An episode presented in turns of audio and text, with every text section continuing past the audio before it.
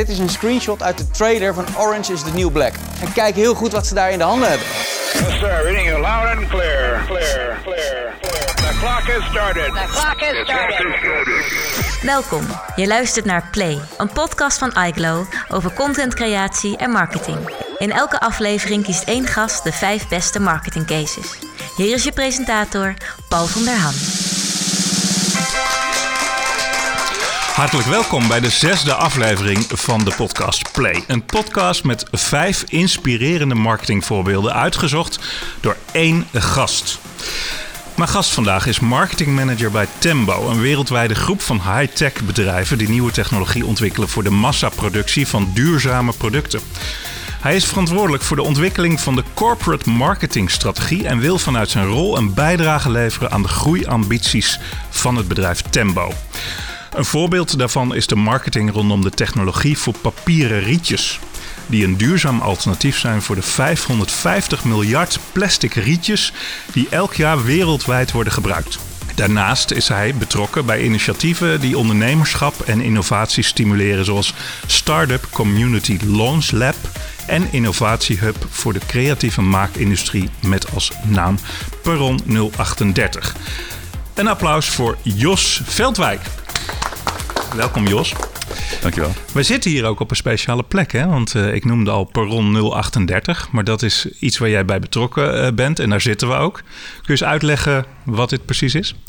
Ja, we zitten eigenlijk op een hele gave industriële uh, plek in, uh, in Zwolle, vlakbij het, uh, stad, het treinstation. En ehm, ja, deze plek heeft eigenlijk, krijgt een hele nieuwe functie. En de plek waar wij nu zitten, Perron 038, is bedoeld om een boost te geven aan de creatieve maakindustrie in de regio. En hoe ben jij hierbij betrokken? Nou, ik ben werkzaam bij Tembo dus. En Tembo is een van de initiatiefnemers van Perron 038. Wij dragen dit ook vanuit, onze, vanuit onze rol. En uh, ja, wij, wij, hopen ook dat een van onze bedrijven, Tricas, hier zich gaat vestigen. Dat gaat over een paar weken gebeuren. En jouw marketing expertise, kun je die hier ook kwijt? Ja, ik heb altijd een passie voor uh, innovatie en technologie. Uh, dus vanuit mijn, vanuit mijn marketingrol uh, kan ik daar ook zeg maar aandacht aan geven ook. Dus ik verwacht dat zeker, ja. Is er, is er een speciale rol voor marketing in, in, in zo'n nieuwe op, op, op te zetten? Ja, wat is het? innovatielab? Ja, dat is eigenlijk een innovatiehub. verschillende bedrijven die gaan zich dus hier vestigen. Dus we verwachten ook Wat is stukje... het verschil tussen een, een, een hub en een lab? Een hub is ja, een soort een, verbindend. Ja, kijk, wat je, wat je vaak ziet is dat bedrijven wel een lab hebben. En dat is dan meer intern. En uh, deze hub, wat deze hub zo bijzonder maakt, is dat verschillende bedrijven uh, verschillende technologieën eigenlijk samenbrengen voor de maakindustrie. Dus we kunnen van elkaar leren. En dat is ook uh, ja, de kracht, denk ik, van, van deze plek. Oké. Okay. Je weet hoe het werkt. Uh, de podcast Play. Jij hebt vijf contentvoorbeelden uitgezocht, met name voor de maakindustrie. Hè, want dat is een beetje jouw vakgebied. Ja. Uh, en we gaan ze alle vijf behandelen. En we beginnen met de eerste. En die is van John Deere. Dat kennen we natuurlijk allemaal van de landbouwmachines. Klopt. En volgens mij al een heel oud bedrijf. Hoe, hoe lang bestaan ze al, weet je dat? Uh, het is een Amerikaans bedrijf, toch? Ja, het is een Amerikaans bedrijf. Het is opgericht in 1837. Zo, dat ja. is heel lang. Ja. Moeten we iets weten voor we gaan luisteren naar jouw contentvoorbeeld? Ja, nou ja, goed. Je zei al dat John Deere een, een Amerikaanse uh, fabrikant is van, van landbouwmachines, tractor- en landbouwmachines. Ze zijn ook wereldwijd uh, marktleider uh, op, hun, ja, op hun gebied eigenlijk. Opgericht dus in 1837, zijn wereldwijd actief, 60 landen, hebben 50.000 mensen in dienst. En ik heb... Dat is de telefoon, die laten we gewoon even die gaan. Die laten we even lekker lopen. um, je ja. bent een druk man, hè? want je moet geloof ik vanavond nog naar Polen. Vanavond nog naar Polen inderdaad. Ja, dat is dus uh, inderdaad vanuit mijn rol bij, uh, bij Tembo. Ja, dus daarom word jij gebeld. Uh, inderdaad, waarschijnlijk wel. Um, ja, John Deere is dus gewoon een, ja, heeft een hele mooie contentstrategie ontwikkeld. En daar kunnen we het zo even over, over gaan hebben. Oké, okay, we gaan luisteren naar het eerste voorbeeld. My name's Bart. I'm 37 years old. I've lived on this farm my entire life. I'd say I've been getting the furrow and reading the furrow for about five years now. I will say that I, I, think the articles in the furrow are very neutral. I mean, to the point that I always wondered, is this a John Deere magazine or not? If you go back through the entire history of the magazine, I would be very surprised if in that editorial space you saw the words John Deere mentioned more than 15 or 20 times, and that's going back 120 years. That veil of secrecy has been lifted off of, of marketing. People know when they are when they are being marketed to. The John Deere brand still still stands for something. It stands for quality. It stands for for honesty. That's been a critical component of, of not just the furrow success, but of, of John Deere's success overall. Ja, dat magazine, hè, Jos? Dat magazine van, van hen, dat, dat is wat je hier ook hoort, Farrow. Ja. Dat hebben ze eigenlijk al heel vroeg geïntroduceerd en dat werd direct een succes. Ja, dat uh, mag je wel zo stellen. Uh, John Deere was niet, niet, alleen goed in het ontwikkelen van landbouwmachines, maar uh, kwam ook op het uh, geweldige idee om een magazine uit te brengen voor zijn doelgroep. En dat heeft hij al ja, heel vroeg gedaan. Ehm, en, dan gaan we en waarom, waarom was dat zo succesvol, denk jij? Nou, Um, het, was, uh, het, het, had een soort van onafhankelijke content. Uh, en het sloot gewoon perfect aan bij uh, ja, de informatiebehoeften van de boeren destijds. En Want waar ging het zo al over? Waar gaat het zo al over? Het bestaat nog steeds, toch? Ja, dat klopt. het ging vooral over nieuwe landbouwtechnieken. Dus, ehm, dus de boeren, zijn klanten, of in ieder geval zijn doelgroep, die konden daar iets over leren. En, ehm, ja, dus niet alleen want wat je veel ziet, dat, dat merken toch vooral over zichzelf gaan praten, over hun producten. Precies. Maar zij gingen zich echt verplaatsen in de doelgroep. Ja. En denken van waar hebben zij behoefte aan? Ja. En dat was dus leren over landbouw, techniek. Nieuwe landbouwtechnieken. Ja, ja waar ze gewoon direct, wat ze direct konden toepassen. Waar ze direct konden toepassen. En ik denk dat dat de kracht is van het magazine. En uh, durf jij ook te stellen, want ik ken het voorbeeld zelf niet goed, maar dat ze daardoor ook gegroeid zijn doordat ze dit deden? Het is, uh, vind ik, altijd wat lastig zeg maar, op één op één relaties te kunnen leggen. Maar in dit geval, uh, het feit dat ze nog steeds een magazine uitbrengen, uh, is voor mij eigenlijk al wel een bewijs dat het zeker bijdraagt aan, aan, aan, heeft bijgedragen aan de groei van John Deere. Absoluut. Want dat is natuurlijk wat veel marketeers zeggen: van ja, maar hoe, hoe kun je dit meten? Ja. Dat dit, dat dit, want het is wat minder, je kan het wat minder vastpakken. Ja. Nou, kijk, wat je, wat je wel kunt zien, zeg maar, zijn, zijn, zijn de aantallen qua oplagen. Uh, die is de loop der, de jaren wel weer wat eh, gedaald, maar heeft de absolute piek gekend. in 1912 maar liefst 4 miljoen mensen die het magazine ontvingen. Um, natuurlijk is die landbouwsector ook enorm in ontwikkeling. Maar het, nogmaals, het feit dat het magazine nog, ja, nog steeds wordt uitgegeven, al, al die tijd lang, ja, is voor mij wel een bewijs dat het goed is voor John Deere. We gaan naar jouw tweede voorbeeld. En uh, nou, je mag het zelf zeggen. Wat is je tweede voorbeeld? Ja, mijn tweede voorbeeld uh, is van uh, Corning. Corning is een Amerikaanse producent van glas, keramiek en allerlei andere materialen. Ze zijn vooral bekend van het merk ja, Corella Glass. Oké. Okay. En ehm, ja, waar gaan we naar luisteren? Wij gaan luisteren naar een ja, fragment die eigenlijk het gevoel geeft dat Corella Gras onverwoestbaar is. En ja, ik vind dat uh, Corning daar heel goed in staat is uh, geweest om dat op een, op een audio- en visuele manier uh, duidelijk te maken.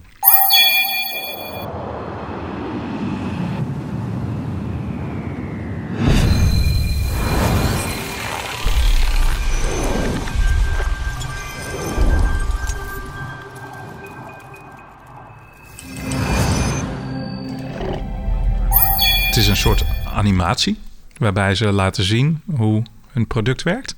Moet ik dat zo zien? Ja, wat je ziet inderdaad in de, in de video die ze hebben uitgebracht is een, uh, ja, uh, wat je ziet is het, uh, het glas wat valt op de, op de grond. En je ziet eigenlijk een animatie inderdaad van hoe dat glas eigenlijk de schok absorbeert. En waarom vind jij dat ze dit slim aangepakt hebben zo? Want dit gaat wel heel erg over hun eigen product. Uh, dat is uh, waar. Maar wat ik zo mooi vind is dat je ook um, uh, zeg maar wel de kracht van je product voor het voetlicht kunt brengen. Eigenlijk zonder al te veel woorden. Um, wel kunt laten zien waarom het zo, waarom zo, het zo'n bijzonder product is. En ja, het klopt dat je inderdaad het product centraal zit, maar het kan ook zeker succesvol zijn. Ja, want, want weet jij iets over hoe dit filmpje ingezet is? Um, nou, ze, ze, ze, ze, hebben verschillende kanalen, hebben ze, uh, videokanalen hebben ze uh, in gebruik. En uh, ja, dit is in een van de kanalen waarop zij dat hebben gepubliceerd. Mm -hmm.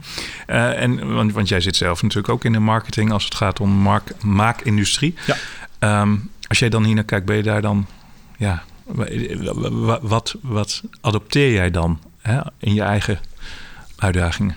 Ja, goede vraag. Um, wat mij dit uh, voorbeeld vooral aanspreekt is dat je ook uh, op een hele simpele manier heel krachtig kunt laten zien uh, waar je goed in bent en hoe, hoe, bijzonder je product eigenlijk is en waar het onderscheidende element in zit. En dat zag je ook in de animatie van, van Corning, die video. dat is heel erg duidelijk waarom dat ander glas is ja, dan andere vormen van glas.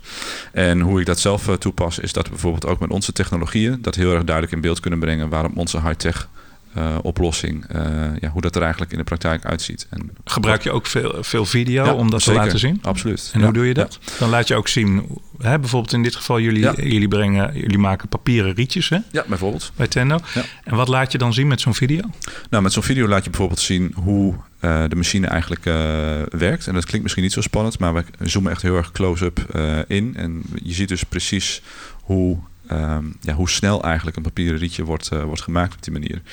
En ja, dat, dat, daar krijg je een soort van enthousiast uh, gevoel van.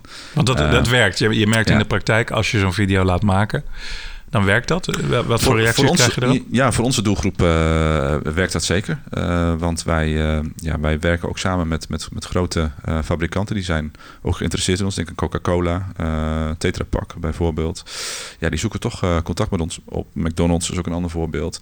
en dan werkt zo'n filmpje vaak toch wel als een trigger? Zo van, ja, ah, dat zit zo in elkaar. Ja, en dat... ja. we positioneren ons toch ook echt als een, als een high-tech ja, leverancier van, van high-tech oplossingen. En, en daarmee ondersteun je eigenlijk die claim. Ja, want als je kijkt naar de hele marketingmix van middelen die jij inzet, hoe belangrijk is video ten opzichte van andere dingen? Ja, ontzettend belangrijk. Dat, uh, jij, jij, zet als, jij zet vooral ook heel veel video in. Um, op dit moment nog te weinig. Ik zou het graag wat meer willen doen. Waar ligt dat uh, aan? Nou, mm, ik denk dat we um, uh, vooral moeten kijken okay, van uh, waar, waar zeg maar, de behoeften zeg maar, voor onze doelgroepen precies uh, in. Dus daar zijn we op dit moment ook heel erg naar aan het kijken van oké, okay, hoe kunnen we daar op aansluiten met onze videocontent. ook wereldwijd. En omdat we ook in verschillende markten actief zijn, moeten we daar gewoon bepaalde keuzes in maken. We gaan naar jouw derde voorbeeld. Dat is Steelmaster. Dat is een internationale leverancier van stalen constructies bedient diverse markten, waaronder de overheden, de agrarische sector en de industrie. Ja. Um, Waarom heb jij hen gekozen? Ja, ik vind Steelmaster een heel bijzonder voorbeeld. Uh, Steelmaster, het bedrijf, volg ik eigenlijk al uh, sinds 2010. Uh, toen ik onderzoek deed naar hoe het gebruik van sociale media in, in de zakelijke markt uh, ja, uh, hoe bedrijven daarmee omgingen. Dat is interessant. Even als ik even een uitstapje mag maken. Waarom was dat een eigen initiatief? Ja, dat was een eigen initiatief inderdaad. Dat was in mijn uh, periode als, als ondernemer. Um, toen heb ik ook expliciet gekeken van hoe je social media zakelijk kunt gebruiken. En Steelmaster kwam daar, daar naar voren zeg maar, als een heel interessante case. En het feit dat zij, wat zij in 2010 zijn gestart en nog steeds doen... Uh, is voor mij ook wel een bewijs dat het, uh, dat het goed, uh, goed werkt. En ze zijn geen grote corporates zoals een John Deere. Ze zijn echt, het is een MKB-bedrijf, vrij klein, maar toch zijn ze heel succesvol met content. En waar zitten ze? Ze zitten in, uh, in Amerika. You're about to watch a time-lapse video for the construction of a Steelmaster prefabricated arch-style steel building. The foundation was poured in advance of this filming in accordance with the plans and specifications that are provided by Steelmaster.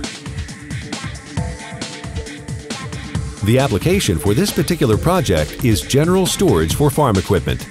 The customer selected a 35 foot wide, 18 foot high, and 40 foot long building. The first step in the erection process is to pre-construct the arches on the ground for ease of assembly, with the nuts and bolts being hand tightened.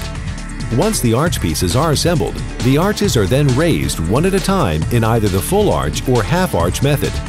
The process is repeated arch by arch, falling back every fourth arch to fully tighten the nuts and bolts. Ja, wat, wat vind jij zo bijzonder aan wat zij doen? Ja, ze zijn gewoon ontzettend goed in um, ja, het snel realiseren van een, uh, van een, een stalen uh, opslagconstructie. Of zeg maar een hal of een, of, een, of een schuur of wat dan ook. Wat je ook en dat kunnen ze gewoon ontzettend uh, goed. En het is ook super maar ik bedoel in hun contentstrategie. In hun contentstrategie, ja. Um, ze maken gewoon heel veel gebruik van uh, verschillende kanalen. Uh, verschillende sociale media kanalen. Wat je vaak ziet is dat bedrijven de neiging hebben om op één kanaal te gaan zitten. Bijvoorbeeld LinkedIn. Terwijl je ook veel breder kunt zijn. En wat ik zelf wel heel opvallend vind... is dat je ook bijvoorbeeld op Instagram... Uh, als business-to-business -business, bedrijf je zeker kunt onderscheiden en je doelgroep, doelgroep kunt bereiken. Dat, dat, dat is een onderschat ja, absoluut, kanaal? absoluut. Ja. Want Instagram is natuurlijk ja, populair. Ja. Steeds populairder. Inmiddels niet meer alleen onder jongeren, maar ook onder volwassenen. Absoluut. Maar is dat echt de plek voor business to business? Omdat ja, je ziet toch vooral veel de mooie, mooie plaatjes. Dat begint wel wat Ja. te veranderen, maar Eh, Nou ja, kijk, weet je, dat is zeg maar de, de, het mainstream beeld van, eh, van Instagram. Eh, wat je ziet is dat mensen met een bepaalde interesse, zeker wel op een, op een niche interesse, ehm, dat je zeker mensen kunt, kunt bereiken.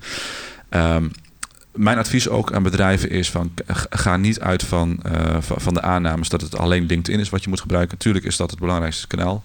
Eh dat mag je echt van mij wel aannemen, maar ik- ik sluit andere kanalen niet uit. Facebook kan interessant zijn voor je. Instagram, ga het testen, ga het uitproberen. En als je weet waar je doelgroep zit en ze zitten op Instagram of ze zitten op Facebook, waarom zou je die kans dan laten liggen? ja, want je kan natuurlijk wel op heel veel kanalen zitten, maar het is altijd de vraag waar, waar zit je publiek? Exact, daar gaat het uiteindelijk om. En als je weet waar je publiek zit, eh, ja, dan moet je eigenlijk ook zijn. Zo simpel is het. En Steelmaster, die, die heeft dat goed in de gaten waar hun publiek zit. En in het algemeen, wat, wat is hun contentstrategie? Wat voor content maken ze en hoe denken ze daarover na? Ja, ze maken eh, vooral eh, vi- video's en ze gebruiken vooral video's en, eh, en, en omdat je daarmee eigenlijk ook gewoon ziet wat het in de praktijk doet. Ehm, en ja, ze, ze gebruiken gewoon verschillende ehm, eh, kanalen om, om die content ook bij het publiek te. Ja, En gaat die content over verschillende onderwerpen of eh, heeft het steeds één, Ja, het, het, duidelijk het, verhaal? het is wel gevarieerd. Dus ze hebben wel verschillende, ze hebben wel bepaalde categorieën bijvoorbeeld die ze, bijvoorbeeld eh klantreviews bijvoorbeeld, of in ieder geval eh, gewoon echt. Ze laten veel klanten aan het woord. Zeker. En ze laten ook ja, zien zeg maar, van wat ze in de praktijk doen en hoe blij mensen daarmee zijn. Ik denk dat het wel heel belangrijk is. En ja, eigenlijk komt bij hun alle content ook wel samen in hun blog. En ehm, Want, want op zich, jij zegt dat heel makkelijk zo. Hè? Ze laten klanten, klanten aan het woord. Maar wat ik om me heen zie, is dat nog heel veel bedrijven vooral over zichzelf aan het praten zijn. Ja. Eh, dus, dus dit is eigenlijk hartstikke goed. Dan zou je kunnen zeggen. Ehm, en ik heb ook wel het gevoel dat veel bedrijven eigenlijk meer hun klanten aan het woord zouden mogen laten dan ze nu doen. Ben je het daarmee eens? Ja, daar ben ik het zeker mee eens. Ehm, ik denk dat je eigenlijk je, je, je klanten een podium moet geven. Hm. Ehm, op, een, op een hele authentieke manier. En niet, niet zozeer met de intentie om jezelf op de borst te kloppen. Maar zet echt die klant centraal. Geef hem de ruimte om zeg maar, ehm, ja, zijn verhaal te kunnen doen. En ehm, jouw publiek of jouw doelgroep gaat vanzelf wel indirect linken dat jij degene bent zeg maar, die dat mogelijk heeft gemaakt. Dus dat hoef je echt niet expliciet naar voren te brengen. Mensen leggen die relatie met jouw organisatie onbewust wel. En dan, zi- en dan zit je vervolgens met de geloofwaardigheid van die content. Hè? Ik, ik, ik ken alle content van Steelmaster niet. Maar als er klantenreviews zijn, hoe eerlijk, hoe geloofwaardig zijn ze? Ja. Nee, dat is, ehm, dat is zeker belangrijk. En dat is ook wel wat je wel ziet bij andere bedrijven. Oké? Ehm, eh, dus het is heel belangrijk om dat altijd voor het eh, voetlicht te houden. En als je de, de juiste intenties hebt, hoef je daar ook geen zorgen over te maken. Dat is altijd mijn instelling. Ehm, in hoeverre eh, gebruik jij dat zelf al? Dat je je klanten een podium geeft hè? Bij, bij Tendo? Of ben je daarmee bezig? Of heb je daar ideeën over? Hoe, hoe zit jij daarin? Ja, op dit moment zijn we daar nog niet eh, mee bezig. Maar dat is zeker iets wat we, wat we kunnen doen. Om een voorbeeld te geven. eh, McDonald's heeft bijvoorbeeld een vestiging in Berlijn. Eh, waarbij ze eigenlijk de hele vestiging van McDonald's ehm, ja, duurzaam eh maken. Zeg maar. Dus, dus, dus eh, energieneutraal materialen zeg maar, gewoon duurzaam, duurzaam gebruiken. En leveren jullie daar al de rietjes? Of, dat, nog is, dat is zeker wat we gaan doen. Oké, Ehm, mooi. dus wij kunnen vanuit, in ieder geval ik kan vanuit mijn rol ook proberen zeg maar, om bijvoorbeeld McDonald's in, in Duitsland bijvoorbeeld een podium te geven aan kijkers. ehm, waar wij mee zijn begonnen in Berlijn. Eh, eh, onderdeel daarvan zeg maar papieren rietjes. Klinkt misschien een beetje onbenullig, maar er worden ontzettend veel rietjes gebruikt ook, zeker bij McDonald's. En wij kunnen eh, ja, McDonald's ook helpen ehm, eh, om dat voor het voetlicht te brengen. En we zeggen van ja, jongens, wij willen ook bijdragen aan een betere wereld. Ja, want McDonald's die, die, die is daar dus al mee bezig in één vestiging. Maar ja, natuurlijk, zoals elk bedrijf is bezig om, om duurzaamheid op de agenda te zetten en daarmee aan de slag te gaan. Ja. Mooi, eh, mooi voorbeeld. Eh, nou, dan gaan we alweer naar de vierde. En dat is wel leuk, want dat is een voorbeeld wat, wat eigenlijk heel dicht bij jou ligt, omdat je daar zelf aan ge- gewerkt hebt. Klopt. Het Startup Weekend Zwolle. Klopt. Ehm, maar leg, leg eerst even uit wat het Startup Weekend is. Ja, de Startup Weekend is een internationaal uh, start-up programma.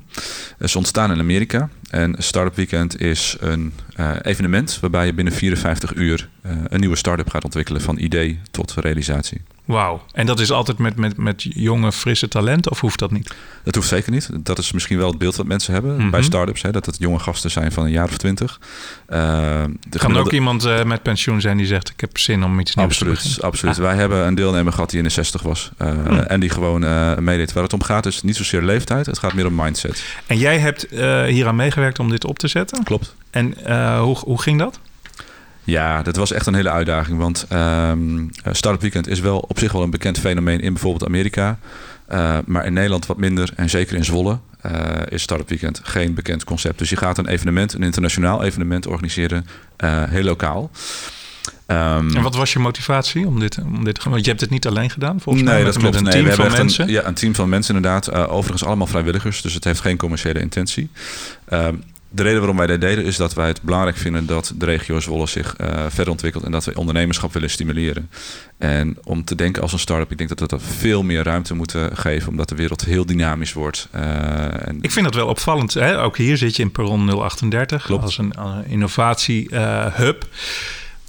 Dat lijkt wat, ja, het heeft niet direct een link met marketing, maar hoe komt het dat dat jou zo fascineert en dat je daar zo aan meedoet? Ik vind dat wel mooi om te zien. Ja, ik ben iemand die van nature gewoon heel erg houdt van innovatie, van nieuwe technologieën. Want je zou het en, ook kunnen uh, zoeken binnen de marketingwereld zelf. Hè? Dat je nieuwe, ja. nieuwe communicatiemiddelen uitprobeert. Ja. Of maar, maar jij zoekt het ook in, in, in de start-ups. Ja, dat, uh, ja nou, zeker. Kijk, daar, daar, daar worden gewoon nieuwe dingen ook uh, toegepast. En als je bijvoorbeeld een parallel, is bijvoorbeeld een linkje moet aanbrengen tussen start-ups en marketing bijvoorbeeld. Mhm. Nou, growth hacking is bijvoorbeeld een marketingtechniek Mhm. die veel door start, start-ups wordt toegepast. Misschien even uitleggen. We hebben er al een keer een, een aflevering aan gewijd. Ja, ja, ja nou, growth hacking is heel simpel gezegd het... Uh, het wordt ook wel content hacking genoemd worden. Die termen gaan een beetje door elkaar soms. Maar ja, nou, wat versta jij daaronder? Onder growth hacking versta ik eigenlijk het, um, een, de, de marketing aanpak... waarbij je begint met kleine uh, experimenten... om te kijken welke uh, propositie bijvoorbeeld... of welke boodschap in de markt goed aansluit... of welk kanaal goed werkt.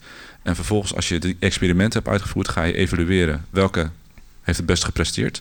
En welke het best heeft gepresteerd, daarmee ga je verder. Dus je gaat niet van tevoren dikke plannen uit, uh, uitwerken. En alles precies zo uitvoeren, precies. maar eerst op kleine schap proberen, ja, experimenteren. Testen, experimenten, experimenten. Ja, en dat ga je doen.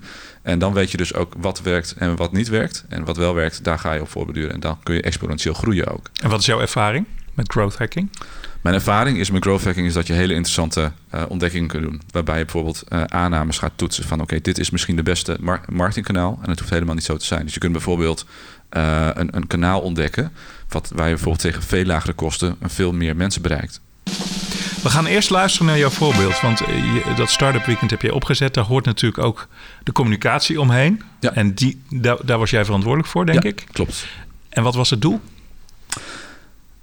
We hadden verschillende doelen. Um, maar in ieder geval van de communicatie van ja, jou. van de communicatie van, van was het, ja, het is heel belangrijk. Uh, ik vond het heel belangrijk dat het niet een eenmalig evenement zou zijn, maar dat het een, een terugkerend evenement in Zwolle zou zijn. Dat is ook gelukt. Dus in 2017 was de eerste editie.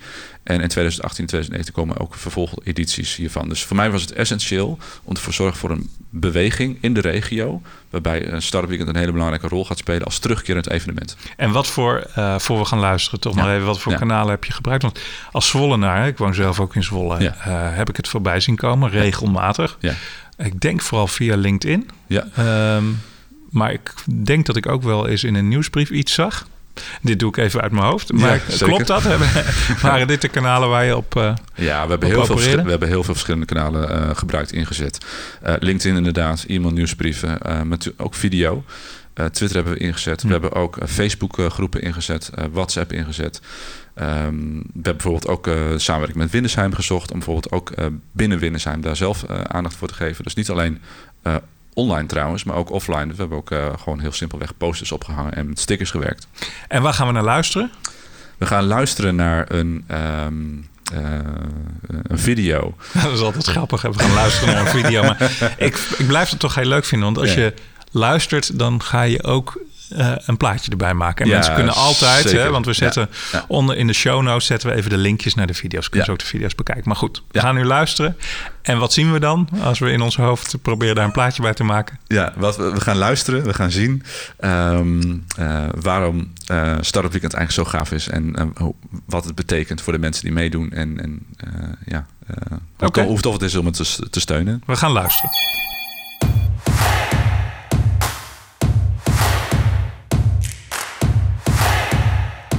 Uh, my name is Jen Riedel. I manage all Startup Weekend, Startup Week, and Startup Digest programs. I am here for Startup Weekend Zwolle as the facilitator, and I'm incredibly excited to be part of this experience.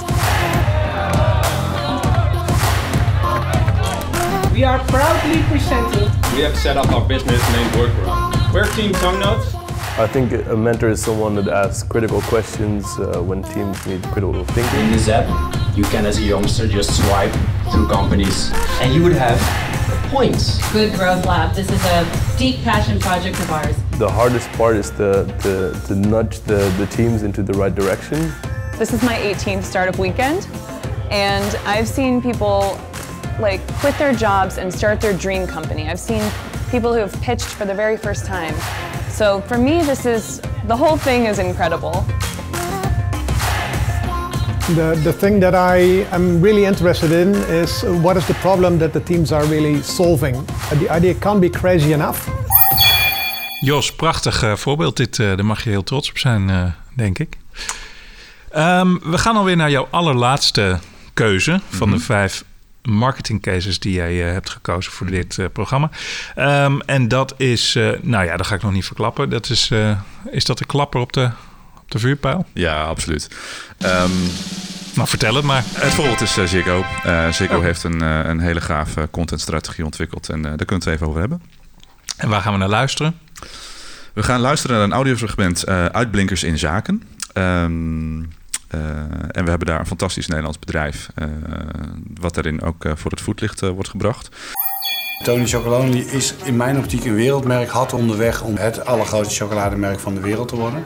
Henk-Jan Beltman staat aan het roer van Tony's Chocolonely. Tony's werd ooit bedacht door drie journalisten die chocolade slaafvrij wilden maken. 2,1 miljoen kinderen werken onder illegale omstandigheden in Ghana en focus alleen. We zijn zo schizofreen als maar kan. Aan de ene kant willen we de wereld mooier maken, aan de andere kant willen we het allermooiste cadeautje in een winkelstop. Inmiddels is Tony's uitgegroeid tot een serieuze onderneming. Marktleider in ons land en multinational met vestigingen in Amerika en Engeland. Dit is een screenshot uit de trailer van Orange is the New Black. En kijk heel goed wat ze daar in de handen hebben. Dat is natuurlijk wel lachen. Ja, wat ik zo gaaf vind aan uh, deze uh, aanpak van Ziggo is dat het een always-on uh, contentstrategie is. En ze hebben een, voor een heel duidelijk format gekozen. En dat format is Uitblinkers in Zaken. Dat is eigenlijk een documentaire reeks waar allemaal ja, verras, ja, succesvolle ondernemers in de spotlights worden gezet. En dat is wel grappig, want dat heeft in eerste instantie niks met Ziggo te maken, zou je denken. Nee, dat klopt. En dat grijpt ook een beetje terug op waar we het net over hadden. Dat het zo belangrijk was om ja, echt uh, ja, de klanten zeg maar, en, en, en mensen uh, op het podium uh, te zetten en, en, die een plek te geven. En het niet zozeer over jezelf te hebben. Maar wat helpt dat Ziggo? Ik denk ook dat het heel goed is hoor. Ja, nou, ik geloof ook ontzettend in die journalistieke aanpak. Ja. Um, in een eerdere aflevering had ik Cor Hospers te gast. Die heeft daar ook net weer een nieuw boek over geschreven. Over de power van een contentplatform ook echt een aanrader. Ik denk dat jij zo ook nog wel wat boekentips hebt uh, als ik jouw, uh, jouw blog zo lees. Ja. Uh, maar waarom is dit zo slim? Ja, dit is zo slim omdat je een zakelijke doelgroep wil bereiken. En uh, ja, een zakelijke doelgroep luistert graag naar zakelijke verhalen. En wat we hier uh, zien uh, of horen, um, is het, ja, het, het, het, succesverhaal van Tony Chocolonis. Maar er zijn een heleboel andere succesvolle ondernemers ja, die Ziggo eigenlijk een podium geeft. En daarmee raak je gewoon eigenlijk het hart van, van je zakelijke doelgroep. En dat is belangrijk als je een zakelijke propositie hebt, zoals Ziggo heeft. Um, en waarbij mensen dus indirect mee in aanraking komen. Je zou dit eigenlijk als een soort televisieserie kunnen zien. Hè? Een documentaire reeks die nou, zelfs op televisie zou kunnen worden uitgezonden. Ja. Maar echt interessant en boeiend is uh, om naar te kijken. Um, alleen de praktijk, hè, want we kennen al die voorbeelden, zoals deze is ook, ook weer prachtig. De praktijk, je hebt een onderneming, je bent niet zo heel groot. Waar haal je de tijd vandaan om, om dit te doen? Kun je, kun je dat ook als kleinere onderneming of organisatie voor elkaar boksen? Ja, ik denk van wel. Uh, het kost inderdaad uh, tijd, maar je moet ook uh, in je achterhoofd houden dat het wat op kan leveren. Ik denk wel dat je slim moet zijn in, in je aanpak. Um, nou, je, je kunt content, je kunt, je kunt bijvoorbeeld een podcast starten, zoals jij bijvoorbeeld hebt gedaan. Uh, maar zo'n zo'n podcast kun je ook uitschrijven. Dus je kunt content op verschillende manieren ook uh, ja, recyclen, hergebruiken en op een ander format ook uh, gieten. Dus het is wel een lange termijn aanpak waar je voor kiest. Maar als je slim aanpakt, kun je ook als kleine onderneming echt wel je publiek bereiken. En daar ja, gaat het om. Ja, want jij bent ook, hè, nu werk je dan bij Tendo, maar daarvoor was je als zelfstandige marketeer bezig. Ja. En toen, ja, daar ken ik jou ook van de blogs. Want jij schrijft Klopt. heel veel over marketing, content marketing, LinkedIn, uh, business to business, maakindustrie. Uh, dat is ook eigenlijk een voorbeeld dus. Uh, waarbij je zelf bent gaan bloggen. Ja. Hoe heeft je dat geholpen? Ja, dat heeft mij zeker dat heeft mij heel veel geholpen. Ik ben in 2010 uh, gestart uh, met, uh, met bloggen. Ik doe het overigens nog steeds, maar gewoon nu meer op persoonlijke titel. Ja, waar, waar zijn ze te vinden? Even tussendoor op, op, je, op je website, denk ik. Hè? Veldmerk. Ja, veldmerk.nl. Dat ja. is inderdaad, ik ben er in 2010 mee begonnen en dat doe ik nog steeds. overigens ook op andere platforms. Wat het mij heeft gebracht is in het begin niet zo heel veel. Er gebeurde eigenlijk heel weinig. De eerste drie maanden, vier maanden ik zag echt nauwelijks bezoekers. En op een gegeven moment zag je een soort van hockeystick effect waarbij het heel hard ging. Wat ook daarbij hielp, is dat ik ook ben gaan gastbloggen. En dus ik heb ook geblogd op andere platforms. Um, ja, en dat zorgt gewoon dat je je bereik vergroot, maar ook uh, dat jouw eigen blog uh, in autoriteit toeneemt. En ja, ik vind schrijven ontzettend leuk. En ik uh, combineer bloggen ook met, met andere ja, en wat, ja, los van dat het leuk is, wat levert het op? Merk je ook dat, uh, dat je nieuwe klanten krijgt ja. door, door dat blog? Ja, absoluut. En dat heb ik destijds ook wel gezien. Ging het heel hard. Uh, dus dat um, mensen die ineens weten te vinden, omdat ze je dus over je hebben gelezen. En je kunt het ook prima combineren met bijvoorbeeld e-mail marketing, wat ik destijds ook deed. Um, vanuit jezelf bedoel je? Of ja, vanuit jezelf. Ja, vanuit jezelf. Hoe, hoe en... kijk je daarnaar, e-mail marketing? Want ja, e-mail is eigenlijk toch nog best wel een belangrijk middel. Of is het, of zeg je van, ja, uh, je moet ermee stoppen? Ik vind nog steeds dat e-mail nog te veel wordt geassocieerd met spam. En dat heeft alles te maken met hoe je zelf tegen e-mail uh, marketing aankijkt. En um, um, ik val een klein beetje in herhaling, maar als je elke keer je doelgroep uh, voorop stelt, dan weet je dus gewoon dat je je niet lastig moet vallen per se met jouw commerciële propositie, met, mm -hmm. je, met jouw aanbod, met jouw producten of diensten. Maar begin nou eens gewoon met verhalen. Begin met Um, waar die interesse zit. Waar, waar, zit jou, waar is jouw doelgroep mee bezig? En stel dat uh, voorop. Uh, dan is het relevant, dan is je content relevant. En dan maakt het eigenlijk niet uit of je één keer in de maand een, een, een e-mail nieuwsbrief verstuurt. Of misschien wel elke dag. Ik heb e-mail uh, nieuwsbrieven gevolgd en gelezen. Elke dag, omdat ze elke dag interessant voor mij waren. En dat kan dus ook. Prachtig, dit is ook een mooie tip uh, voor alle luisteraars uh, en, en voor mijzelf ook. Uh, interessant. Um, ja, tot slot, bij Tendo ben jij nu bezig ook hè, met de papieren rietjes en andere innovaties die, die, waar je al over vertelde, om dat neer te zetten. Wat, wat, wat is daar de uitdaging voor de komende tijd als het gaat om marketing? En, welk, en heb je al ideeën of middelen, of ben je ook met zo'n serie bezig, documentaires over leveranciers? Ja, leuke vraag. Ik uh, ben nog niet bezig met een serie. Oh. Uh, ik heb natuurlijk wel mijn gedachten bij uh, hoe we die papieren rietjes zeg maar, succesvol, die, in ieder geval die technologie succesvol in, in de markt moeten gaan zetten. Wat je ziet is dat er een alternatief moet komen voor plastic rietjes. En er zijn in de markt verschillende alternatieven waarvan de plastic of de papieren rietje er één van is. Maar je kunt bijvoorbeeld ook denken aan bamboe rietjes of bijvoorbeeld pasta rietjes die uit Italië komen. Um, maar dit gaat eigenlijk over duurzaamheid en ja. hoe je dat toepast in bedrijf. Ik kan me voorstellen dat je rondom duurzaamheid ook ja. een serie zou kunnen maken. Dat zou, dat zou zeker kunnen en wij kunnen daar een rol in spelen. Dus dat is zeker iets waar ik in, uh, in, in, aan denk. Uh, zo, en zo krijg je de rest van de organisatie ook mee? Want dat zie ja. je ook vaak, hè? dat ja. dat lastig is. Ja. Jij uh, gelooft erin, maar gelooft de directie er ook in? Ja, bij mij is dan wel de uitdaging uh, zien is uh, overtuigen. Dus als je mensen kunt, uh, kunt laten zien, dus je moet eigenlijk een stukje voor investeren. Maar je moet wel met voorbeelden uh, komen en, en daarmee gewoon eigenlijk een onderbouwing van je aanpak uh, laten zien. En ja, tot nu toe heb ik altijd gemerkt dat dat heel goed werkt. En ja, goed, mijn uitdaging zit enerzijds om ervoor te zorgen dat die uh, plastic rietjes dus eigenlijk de favoriet worden in de markt. Of eigenlijk gewoon, en, en plus onze klanten zoals McDonald's en zoals Coca-Cola. Die moeten ook het idee krijgen dat die papieren rietjes, dat die bijdragen aan een betere merkbeleving van consumenten. Want vergis je niet, zo'n rietje is wel een hele essentiële brug tussen een product, bijvoorbeeld de cola, en de consument, eh, de mond van de consument. En uh, daar kan een heleboel tussen gebeuren. En het heeft alles met beleving te maken. En ik denk dat we daar een hele mooie rol kunnen spelen. Dankjewel Jos voor jouw eh, bijdrage aan deze aflevering. Erg inspirerend, mooie voorbeelden uit een markt die ik zelf niet zo goed ken. Ja. Dus dankjewel, heel veel succes ook met, met je werk.